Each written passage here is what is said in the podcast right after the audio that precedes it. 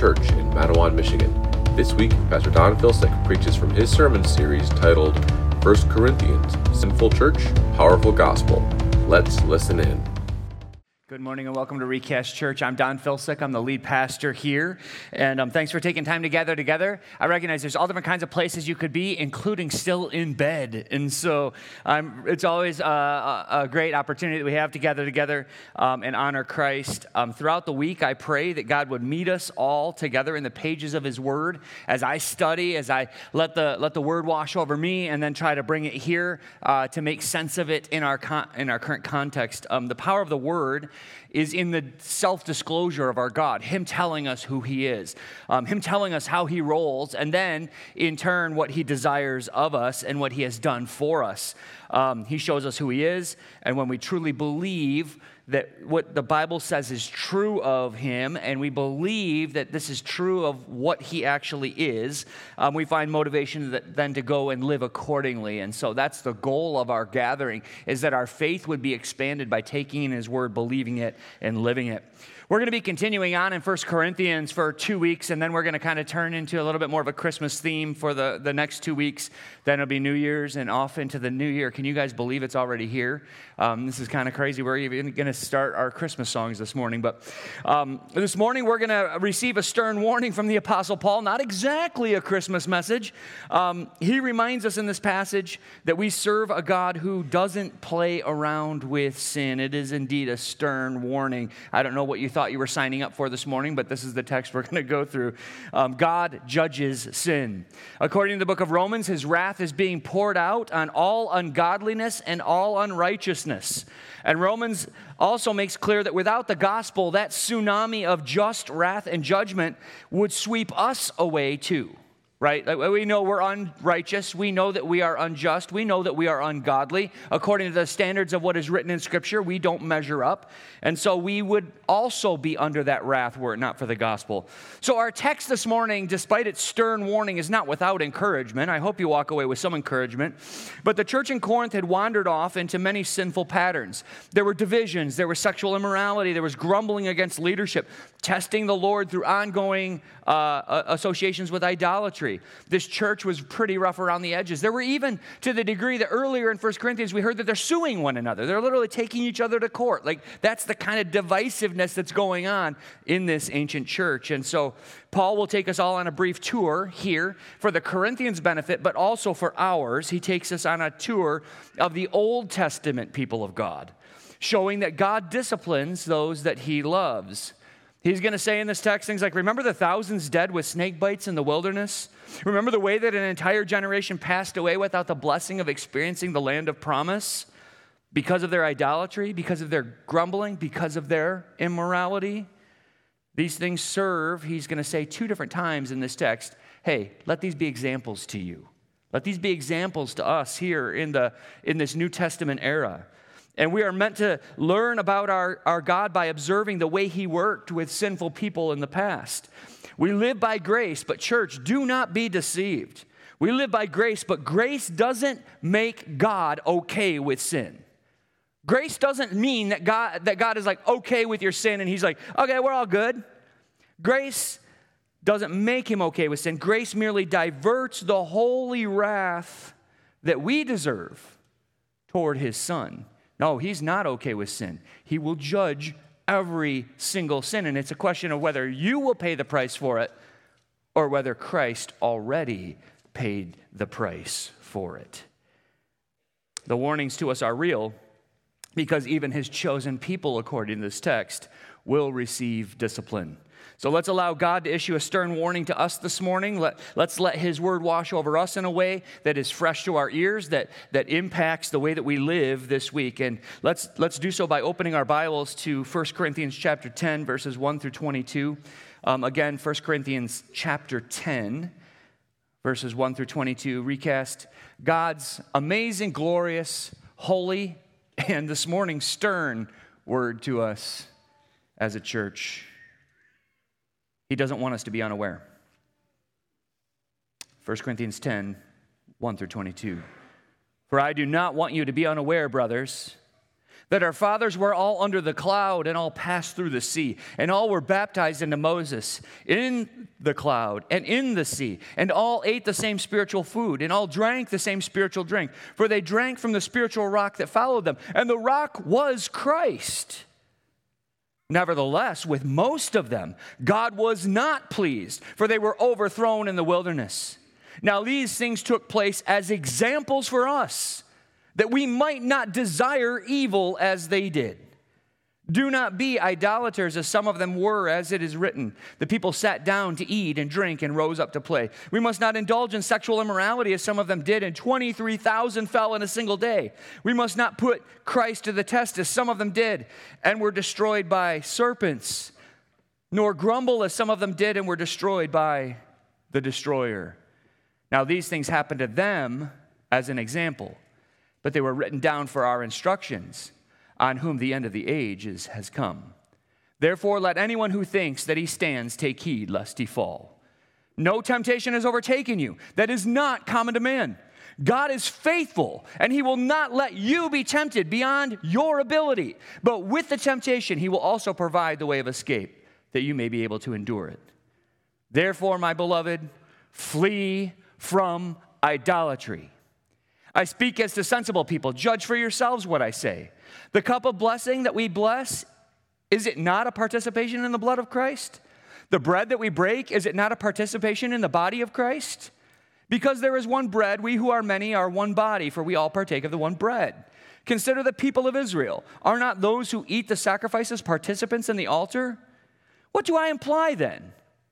That food offered to idol is, uh, idols is anything? Or that an idol is anything? No, I imply that what pagans sacrifice, they offer to demons and not to God. I do not want you to be participants with demons. You cannot drink the cup of the Lord and the cup of demons. You cannot partake of the table of the Lord and the table of demons. Shall we provoke the Lord to jealousy? Are we stronger than He? Let's pray. Father, your word takes us on a journey. Um, we go all over the place from deep encouragements in the Psalms to gaining voices to lament to uh, the, some of the whimsical stories to the depths of conviction. Father, I pray that you would allow this warning to settle on us despite the fact that this holiday season we want to think light thoughts and we want to think frivolous thoughts and we want to think joyful thoughts, and there is something that is really awesome about incarnation. There's something awesome about the way that you have set forth to redeem broken and sinful people like us. There is also a warning that comes in that because that baby that was sent to us came to be tortured and to die for us. So, Father, I pray that we would see what our sins deserve and that that would empower us and enable us to rejoice all the more in what we've been saved from. Father, I pray that you would allow this passage to be fuel for our lives of doing battle with sin, sin that rages up within us. Not, not doing battle with the sins of the world out there, but doing battle with the sins in our own hearts and in our own lives. That when we face temptation, we would lean on you, the faithful one. And that you would make us stronger as a result of gathering together this morning. Make us stronger as, an, as a result of having the opportunity to sing songs of praise to you in the gathering of your people, to hear from your holy word, a word that, that wouldn't come natural to us. We don't like strong and harsh words. But Father, I pray that these examples that have been recorded and written down for our instruction would instruct, rebuke, correct. In the name of Jesus, amen. Amen. Yeah, go ahead and be seated. Uh, but if at any time during the message you need, need to get up and get more coffee or juice or donut holes or use the restrooms, those are out the barn doors down the hallway on the left hand side. Um, but I do ask that you refine your, your spot in 1 Corinthians. Uh, 1 Corinthians 10, having that in front of you uh, on your lap would be really beneficial if it's a device or a scripture journal or whatever. Um, taking advantage of that so that you can see that what I'm saying, I'm going to be referring to, to the text often in this message. Judgment, sin, grace, discipline, wrath, eternal security, loss of salvation. All of these ideas are going to swirl around this passage. And I would suggest that each and every person here with various personalities will find something to focus on in this passage. It's gonna, your heart is going to be pulled in a direction based on the way that you perceive the world around you. For those who are, for example, fearful and are constantly not fearful that they haven't measured up to God, eh, some, some who are actually Christians might even fear losing their salvation. There is enough in this passage here that it could keep you up at night. For those who believe that you cannot lose your salvation, you will find verses to cling to in the midst of this passage, at least a verse to cling to. All of us will see in this passage wrath toward sin. Um, from a holy and righteous God. Some will see discipline, but I think all of us will receive this morning at least a very stern warning to ourselves. I have to state this at the beginning as a disclaimer of sorts. I am compelled, this is, my, I'm, I'm telling you my bias, I am compelled to keep this passage that we're looking at today consistent with the rest of Scripture. So that's one of the tasks that I have each and every time I come to a passage of Scripture to preach it, is to make sure that what I say up here meshes with the rest of the Holy Word. I'm committed to the conviction that all of Scripture is consistent and is unified in a common message. And so I, I can never look at a single passage without letting the rest of the flow and flavor of Scripture impact what I'm reading and what I'm preaching. So I am, uh, as I, as I preach this, I am both convinced that Scripture gives genuine warnings to believers, genuine warnings to the church about the way we live. And equally, I'm convinced that throughout the pages of Scripture, you will find confidence and assurance that He who called us is faithful to keep us for Himself. Both of those are true. Warnings about the way you live and trust that He will sustain you. Do you get what I'm saying in that? Both are true.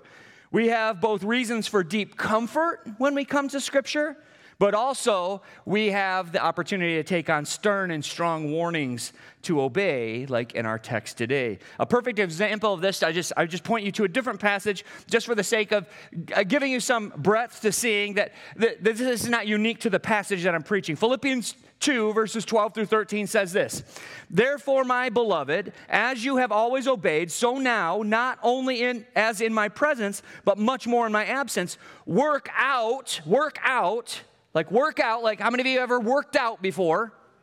Work out your own salvation with fear and trembling. Now, if it ends there, stern warning.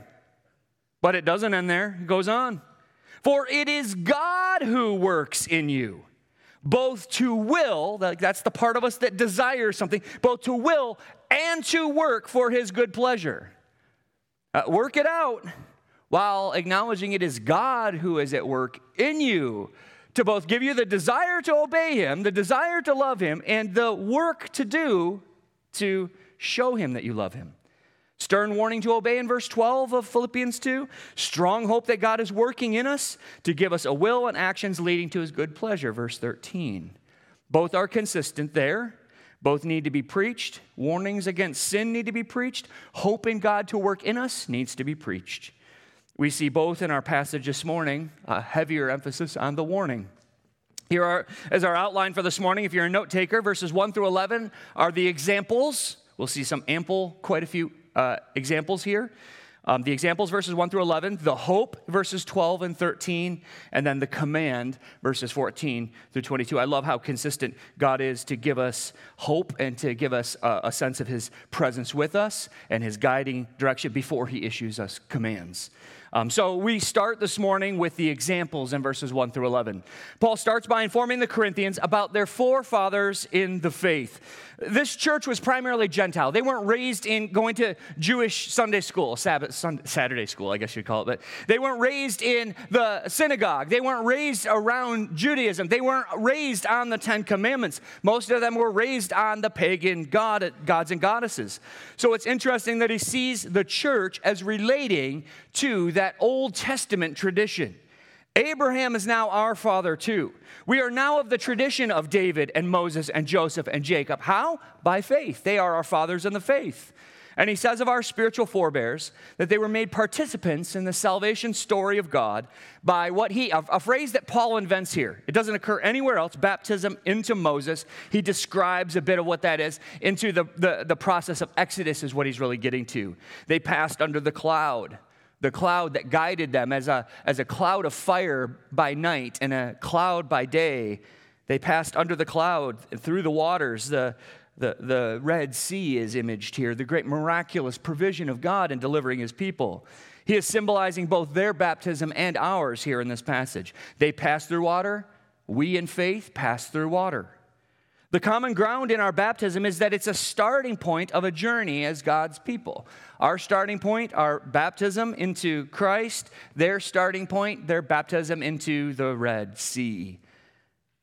Their baptism uh, into the spiritual blessings came through the awesome and glorious works of the Exodus. We can read about it in Exodus and in Numbers. Our spiritual blessings come through the awesome works of rescue through the sacrifice of Jesus Christ. Different, but similar. And he's trying here to demonstrate that those Old Testament people received significant blessings in connection with God. They didn't only experience a baptism of sorts, but they also had a communion of sorts, he says. They were sustained in their walk as, God, uh, as God's people through the wilderness by the manna, the bread the, from heaven that God provided for them. They were sustained uh, in their walk, and we are sustained in our walk through this wilderness in which we find ourselves by our routine participation in the bread of communion together. The remembrance of communion that we participate in each week is meant to be a powerfully recentering activity to our week. We do it every week as a routine of sustaining our faith and reminding us that it, we walk by faith and not by sight, that our trust is placed in what Christ has already done for us. And they all took, not, not merely the bread, but they all took from the water and the rock, a spirit provided water that miraculously sprung up from a rock in the wilderness. Now, there are some scholars that says that the rock followed them, and you might be like kind of confused. And then it goes on to say the rock was Christ. And it's like, how does a rock follow you? There are scholars of the Hebrew language that have concluded, and I, I did a lot of reading this week. Um, they concluded from Genesis and Numbers, the Hebrew language in those accounts of the water gushing forth from the rock, and then what the Jews did after that, the Israelites wandering in the wilderness. It's, it's quite likely that the Jews took that miraculous rock with them uh, after it had gushed with water. So they literally loaded it on an ox cart and probably pulled it along with them. As, as you can imagine, people might do if something miraculous happens. How many of you like to commemorate that? right? As a commemoration, like they might not have had the best of intentions in bringing it along with them, but they did. And so the rock followed them, and it makes sense of some of the language in those Old Testament accounts and it makes sense of what Paul says here when he says the rock followed you. But what's more interesting is to see the radical phrase at the end of verse 4 that I already pointed out the rock was Christ. The pre existence of Christ is worthy of its own sermon or own sermon series, to be honest, but not, not really from this passage. This has a lot for us to take on. And so let me just let this phrase mean what it means and let the implications fall on you as God strikes you with this amazing thought Christ has been sustaining his people long before he was born. Christ has been sustaining his people long before he was born pre-existence of Christ. Verses 1 through 4 serve to show a positive side of the work of God in the life of his Old Testament people. He was there in their midst just like he is here, maybe even some, to some degree more visibly than he is here. They received an initiation into the life of God through Exodus. They received a sustaining bread in the uh, bread in, through the manna and water in the wilderness through the rock, and Christ went with them. The text is telling us they had the benefits and blessings that we have. And yet, verse 5 takes a turn for the worse, showing us why he's elevating all these great things that they received, because there's a nevertheless. Nevertheless is a way of saying that despite all the good, despite all the blessings, despite God's presence with them, nevertheless, God was not pleased with them, and their bodies were left strewn across the desert. The Greek word here is for scattered around. The image is not a pretty picture. Whew, that took a pretty dark turn. Red Sea crossing, water and food in the wilderness, God's provision for them, God's presence with them, scattered bodies everywhere. What? Goodness, Paul, you could have given us a warning, at least for the sake of the children, right? Like, all of a sudden, boom, dead bodies everywhere.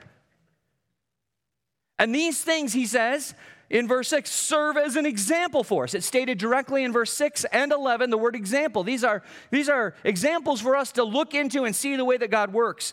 We've been given numerous examples from the Old Testament regarding the horrible, horrible, horrible consequences of sin, but we still like to try it out anyways just to see if it still works. Why, given all the stern warnings? Paul says so that we might not desire evil as they did. Look at verse 6. Now, these things took place as examples for us, that we might not desire evil. Well, why all the examples? Why all the illustrations? Why all of this? Why the stories about David's life turning sour after the Bathsheba incident? Why is Cain killing Abel recorded for us? Why the earth opening up and swallowing Korah and his rebellion? The stoning of Achan? Why the dogs licking up Jezebel's blood in the street? Why all of this Uh, you know, the, the cringy parts of Scripture, right? The parts that make us uncomfortable. Why? Church, to take the shine off sin. To take the shine off sin. The battle against sin in our hearts takes place at the level of desire.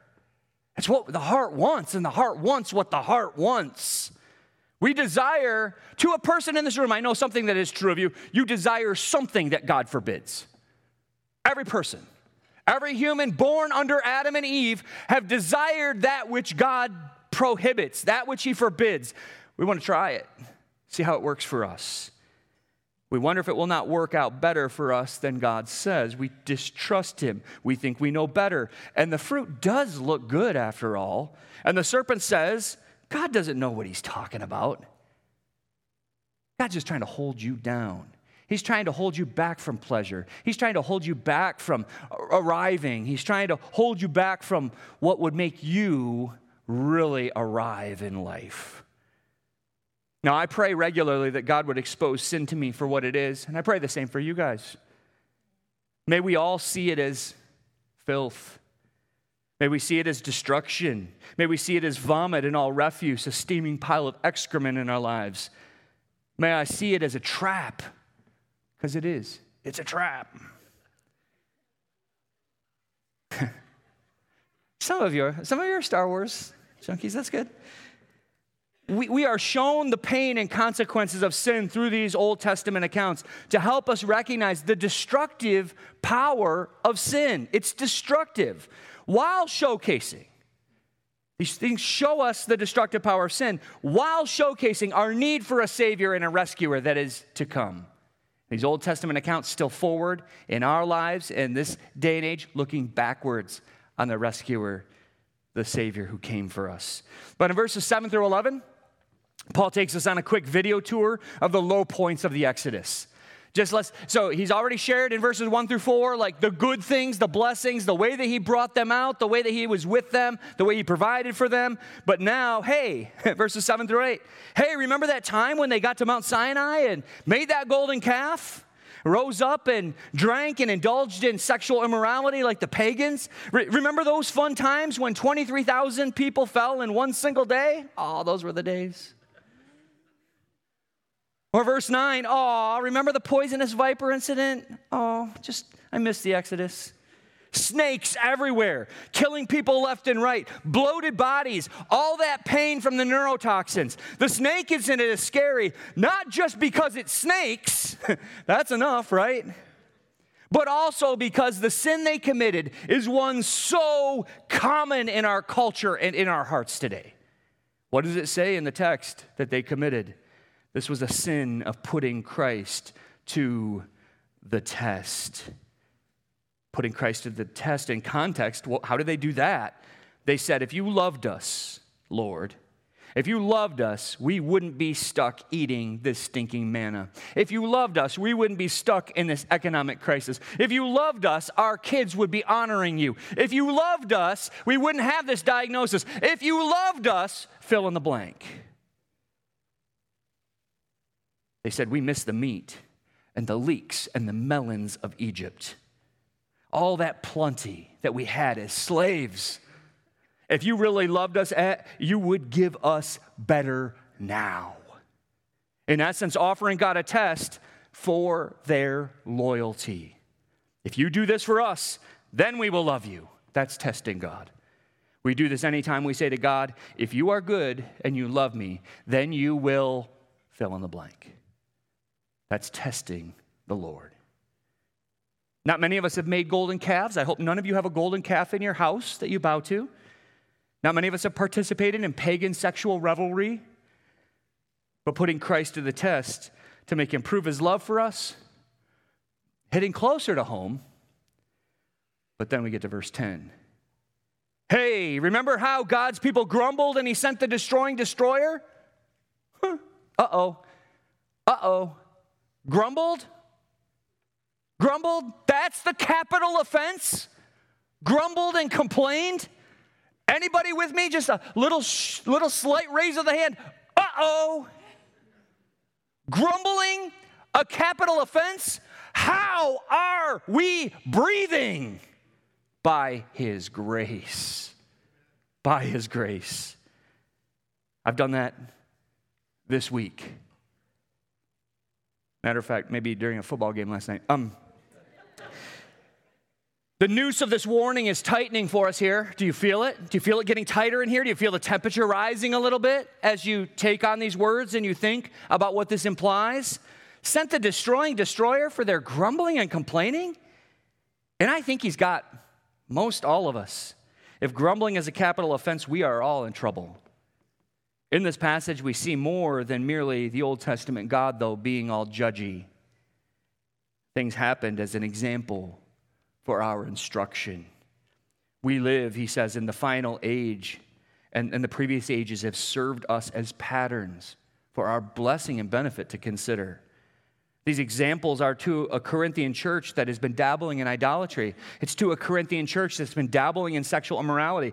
It's to a, to a church that's putting Christ to the test. It's to a church that is grumbling and complaining. And it is recorded for us because God knows that we also will be tempted by these very same things. Now, we've seen the examples in verses 1 through 11, and our second section of the text is the hope, verses 12 through 13. There is hope in this. This is a short but very important hinge in this text. Verse 12 applies the examples from verses 1 through 11 in a proverbial way. Therefore, let anyone who thinks that he stands take heed lest he falls. Anyone who thinks he or she stands, take heed. Don't be smug. Don't assume you've arrived. Stay in the battle, church. If you think you're standing, consider these who walked through the actual waters of the Red Sea. Consider these who watched the water come out of a rock in the desert at the very command of God, who went every morning and collected the very provision of God for their sustenance in the manna given to them. Consider these who were there in the wilderness, God walking with them, who beheld with their eyes the pillar of fire at night and the cloud leading them by day, and be humbled. Be humbled. They saw things these eyes haven't beheld and they fell in the wilderness. There are significant pitfalls associated with overconfidence. It is possible to think too lightly about sin. It is possible to be abusive to grace and to cross the line over into a life of sin without even knowing it. It is possible to trust in our own ability to stand. And yet, it's vital that we deal with what is meant by fall in verse 12. What does it mean that they, that they fell? And be, beware uh, uh, if you think you stand, lest you fall. What does that word fall mean?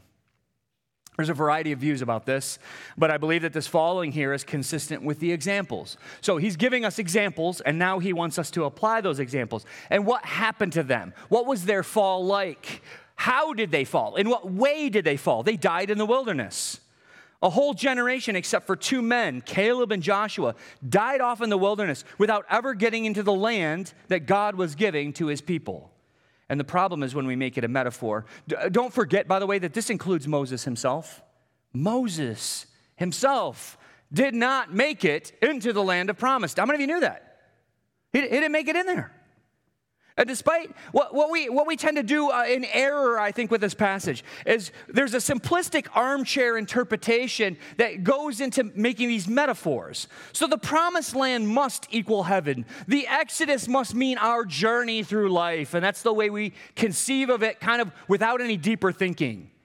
And I'm going to suggest to you no, no, no. The promised land was a literal land, a literal material reward to the people of God. And the death of the people in the wilderness is not synonymous with their eternal condemnation. When Moses died without getting into the land of the land of promise, that's not God's way of uh, subtly letting us know that Moses didn't make it to heaven. Not at all. I think Moses can both have made it into heaven and not got the rewards here in this world not, not been given the promised land, not given the fruit of his labor, not, not achieving because of his, his uh, anger and frustration and disobedience to God in that moment of striking the rock instead of just speaking God's blessing over it. And so he didn't get into the promised land. But is Moses in heaven? Well, I believe he is. I believe he is. He was in this life disciplined as a model for us. The entire generation was strewn across the desert, snake bitten and rotting in the sun as a graphic reminder of the consequences, the dire, dire consequences of sin in this life. The good things of this life were kept from them due to their evil desires. I believe that verse 12 has teeth, but hear me carefully, church. I don't believe it has eternal teeth. In every example, the people, I could say this tongue in cheek, the people merely died. They merely died. I mean, what's the, what's the worst that can happen to us? Not death. The worst that can happen to us is eternal condemnation. No, they just, they just merely died.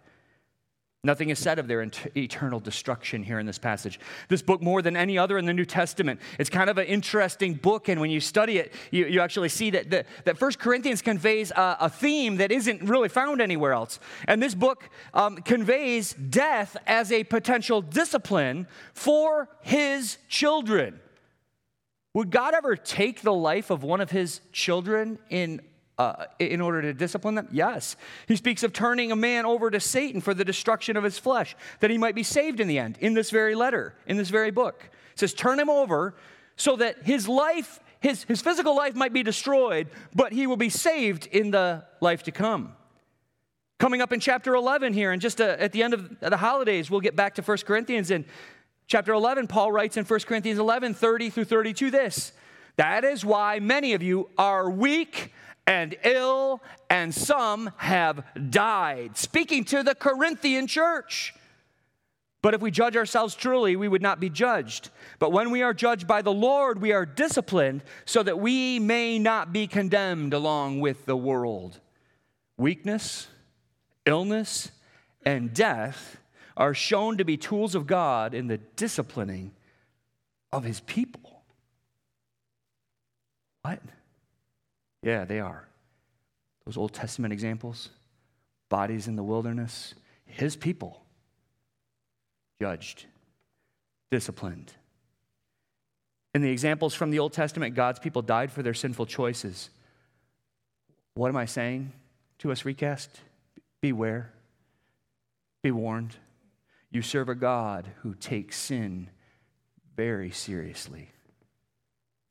We serve a God who takes sin very seriously. It might be worth mentioning here that the correlation between sin and death is established, strong in Scripture, but in the most general of ways. Through sin, death entered into the world, so all die. And yet, I take from this teaching in 1 Corinthians that some believers will be disciplined by God and will fall in their own arrogance and pride. This entire passage lacks teeth without the warning that's found in verse 12. But there are teeth here. But the warning lacks hope without verse 13.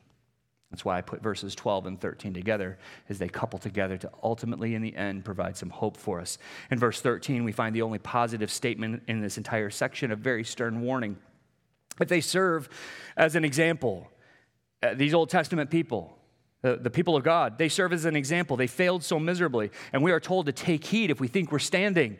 How can we have any hope? How can we have any confidence? How can we have any assurance? But verse 12 gives us a hint. If anyone thinks he stands, how do you think of yourself right now? Are you standing before God in strength? Are you standing before God with hope in your ability to be better than those dumb wilderness wanderers? Do you pride yourself in being better than Israel? Really? Do you think you are standing in your strength right now? Beware, church. God emphasizes that pride comes before the fall. Instead, there is another way to conceive of this life. There's another way to deal with sin, and it is trust in God to get you through. Amen? Trust in God to carry you. Look at verse 13. First, he tells us that we do not face novel temptations. You have never once been tempted by something that another person hasn't. It's not new. There's nothing new under the sun. You've never been tempted by something new. We are all in the same boat. But second, God is faithful. God is faithful. Oh, if, if this was up to us, and the emphasis wanted to remain on a rebuke for us and go fix your life, then that's they would not say God is faithful here. It'd say you better be faithful. That's what we would expect here if this was not meant to encourage. It's not here, you better act faithful, not trust your own consistency. How many of you know that's not leading us anywhere good? But Paul here in hope points to God. His faithfulness is our only hope. Trusting in our ability is thinking we are standing, but trusting confidently in Christ is to lean on His faithfulness. God will not allow us to be tempted beyond our capacity. God is mitigating. This is crazy. God is mitigating the level of temptation that each one of us faces according to our distinct and unique abilities to stand up under it. How sovereign is this God who made this universe? He is not tempting us, but He is limiting the level of temptation that you and I receive. Amen?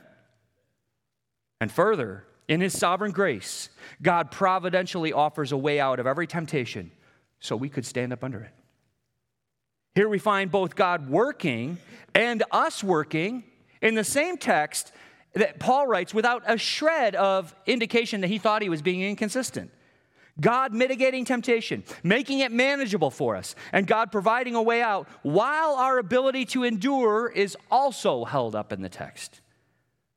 For the Christian, we have a way out of temptation. And the trust and hope here given by Paul is not solely placed on our shoulders.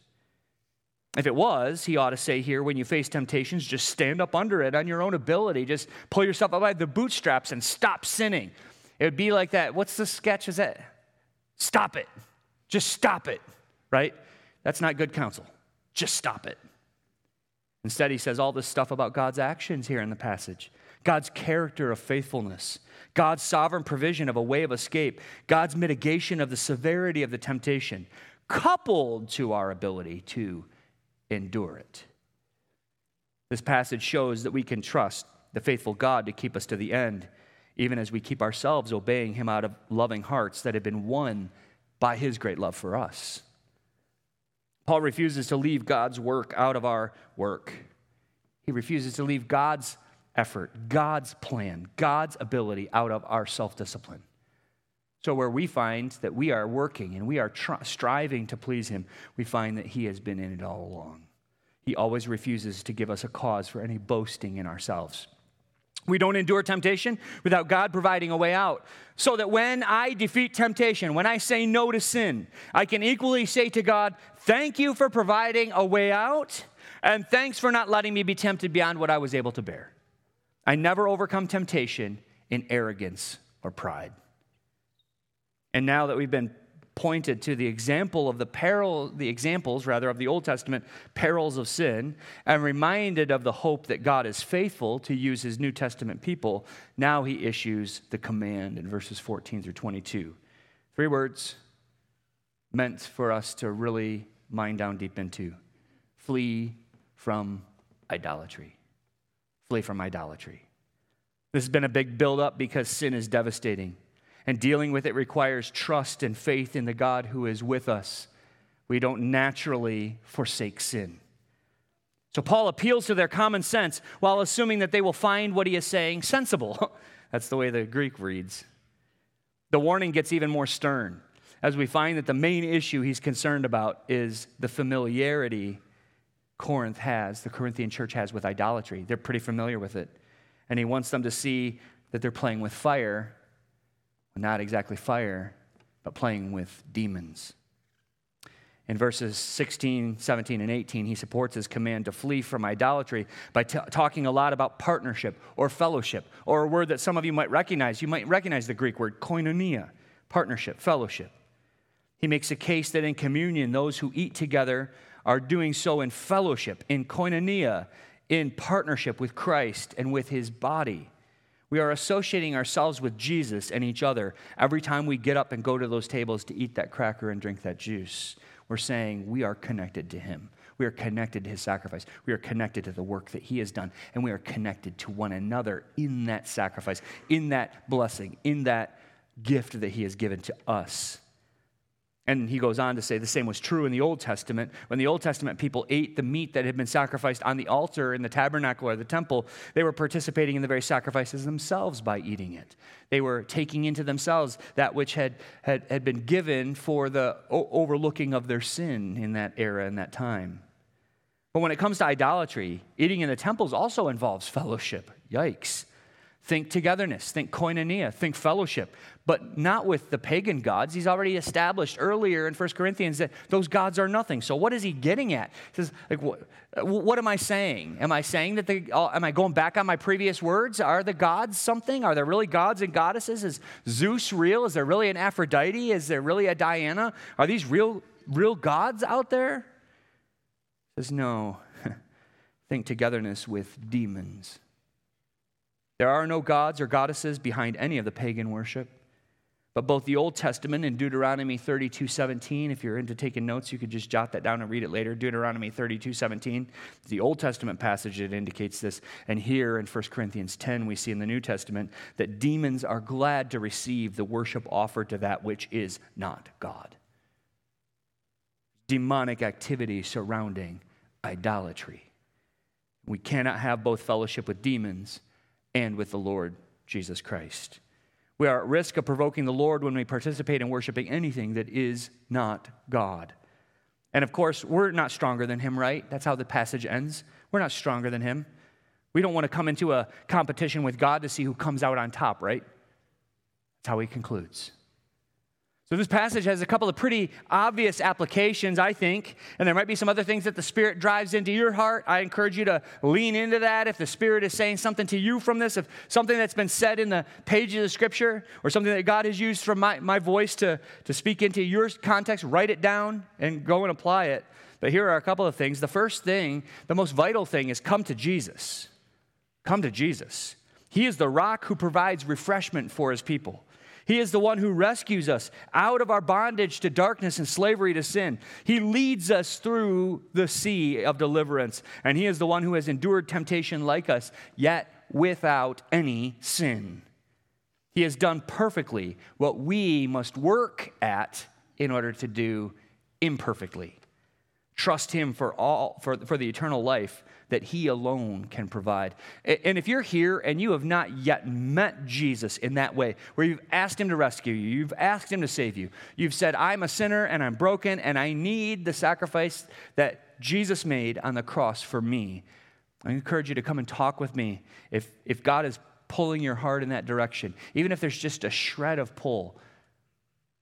Lose to that influence. Lose to that pull and, come and talk with me, or come and talk with Mark, who prayed, or come and talk with Dave. We would love to talk with you about how you could really have a moment of coming to Jesus this morning. The second thing is just uh, simply from the passage take sin seriously. Allow the stern warnings of this passage to wash over your heart and mind. And think about it are we playing with sin? Are you playing with sin? It has a bite worse than the worst of vipers. It is smooth at the start, but burns the rest of the way down. And as much as we got up and had open mics on Thanksgiving uh, to talk about thankfulness and gratitude, we could equally fill up more time by having open mics to say, What has sin wrought in your life? What have been the consequences of sin? And we could, we could have a discussion that might take some of the shine off of it, that might expose it for what it is the disgust the disgusting road that it wants to take us down that ends in what Death. Where does sin lead? Sin is the pathway, it is the road to death. Smooth at the start, burns all the way down. Let these examples of blo- bloated bodies strewn across the desert expose sin for where it wants to take you. Confess your sins and flee from them. And more specifically, there's a specific type of sin that's singled out here intentionally it's idolatry. And you might want to say to me, Don, surely you don't believe that demons are real, or surely you don't think that they're attached to any of the practices here in America. Demonic influence must be over at those pagan shrines in Hindu territory, right? That must be where the demons are, because they're not here in America. Are you kidding me, Don? How naive can you be? And I would tell you that we are a culture full of idols, full of them. Convenience, we ought to capitalize it. It is a deity we serve. And how many children have been sacrificed in our country to the God of convenience? Capital C. We ought to capitalize it every time. As Americans, it is our God. Convenience. Entertainment with a capital E. Oh, this gets convicting. Consumerism with a capital C, lust with a capital L. No, we don't worship at temples like they used to, so we pride ourselves in thinking we're more sophisticated. How do you think the demons are a little bit smarter than us? Been around longer than us? They've been observing us. Yeah, we pride ourselves, which, by the way, is a sin. but we make our own hearts the altars upon which we sacrifice to evil powers. Flee from it all, church. Flee from it. Don't walk, but run from all that reeks of worship to the things of this world. This passage is meant to serve as a stern warning, not to the world out there, not to those terrible pagan practices outside of these four walls. No, this is a passage to churches, to us. Paul warns us against idolatry. He warns us against sexual immorality. He's concerned that we might be putting God to the test. He is concerned that we might be grumblers and complainers, concerned that we might be grumblers. Might, might be? Maybe? If you're anything like me, by the time you get to verse 12, you are among, you are not rather among the arrogant who think that they are standing, but you are at near despair when you read this passage from verse 1 to 12. How can I find hope as a man with a heart like mine? And then the reminder God is faithful. God is faithful. God is faithful. God who promises us salvation and forgiveness through his Son. God who says he was pierced for our iniquities, he carried our burdens. By his wounds, we find healing. Amen? So let's come together in fellowship with our Lord Jesus at these tables, and let's come together in fellowship with each other. The cup of communion is fellowship with his blood shed for us. The cracker is broken in fellowship with his body broken for us. So if you've asked Jesus Christ to be your Lord and Savior and you're at peace with others here, you look around the church and you don't have animosity, nothing that you need to apologize for and fix, which, by the way, this morning would be a great time as we get up in line. If there's somebody you need to walk across the room and, and go apologize to them, this would be a great time. And then take communion together. That would be awesome. But if you're, if Jesus is your Lord, and He is your Savior, and you're at peace, then come to the tables to remember together.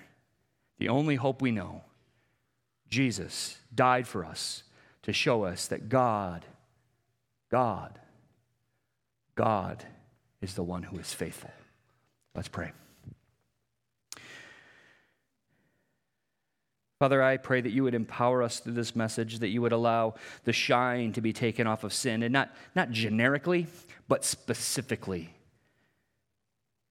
There are some in this room who are right now contemplating their next steps into sin. There are some in this room who have, have a plan in place that are actually on the balancing act of Am I going to go forward with this? Am I going to go forward with this sin? Am I going to go forward with this action? Am I, am I going to trust God with, with my life and with this area? Or am I going to, going to go my own way? Just test to see if, if there really is judgment, just to test to see if it, it doesn't just go better for me. Father, I pray that you would meet us all right where we are at with the specifics of our sin, with the specifics of our temptation. Thank you that you are faithful, that you mitigate the level of temptation, and that anyone in this room can say no to those temptations as they come. Oh, we don't do it perfectly, but I pray that you would be increasing victory in our lives as we seek to love you and honor you. We thank you for the sacrifice that you made for us that gives us hope, that allows us to not just be up every night in fear and fretting. The serpents are coming for us. That you've washed our sins away and that there is hope for us as we lean more and more into the trust of what Jesus Christ has done for us. Be with us in this communion. We thank you for the fellowship we have with Christ and the fellowship we have with each other. In Jesus' name, amen.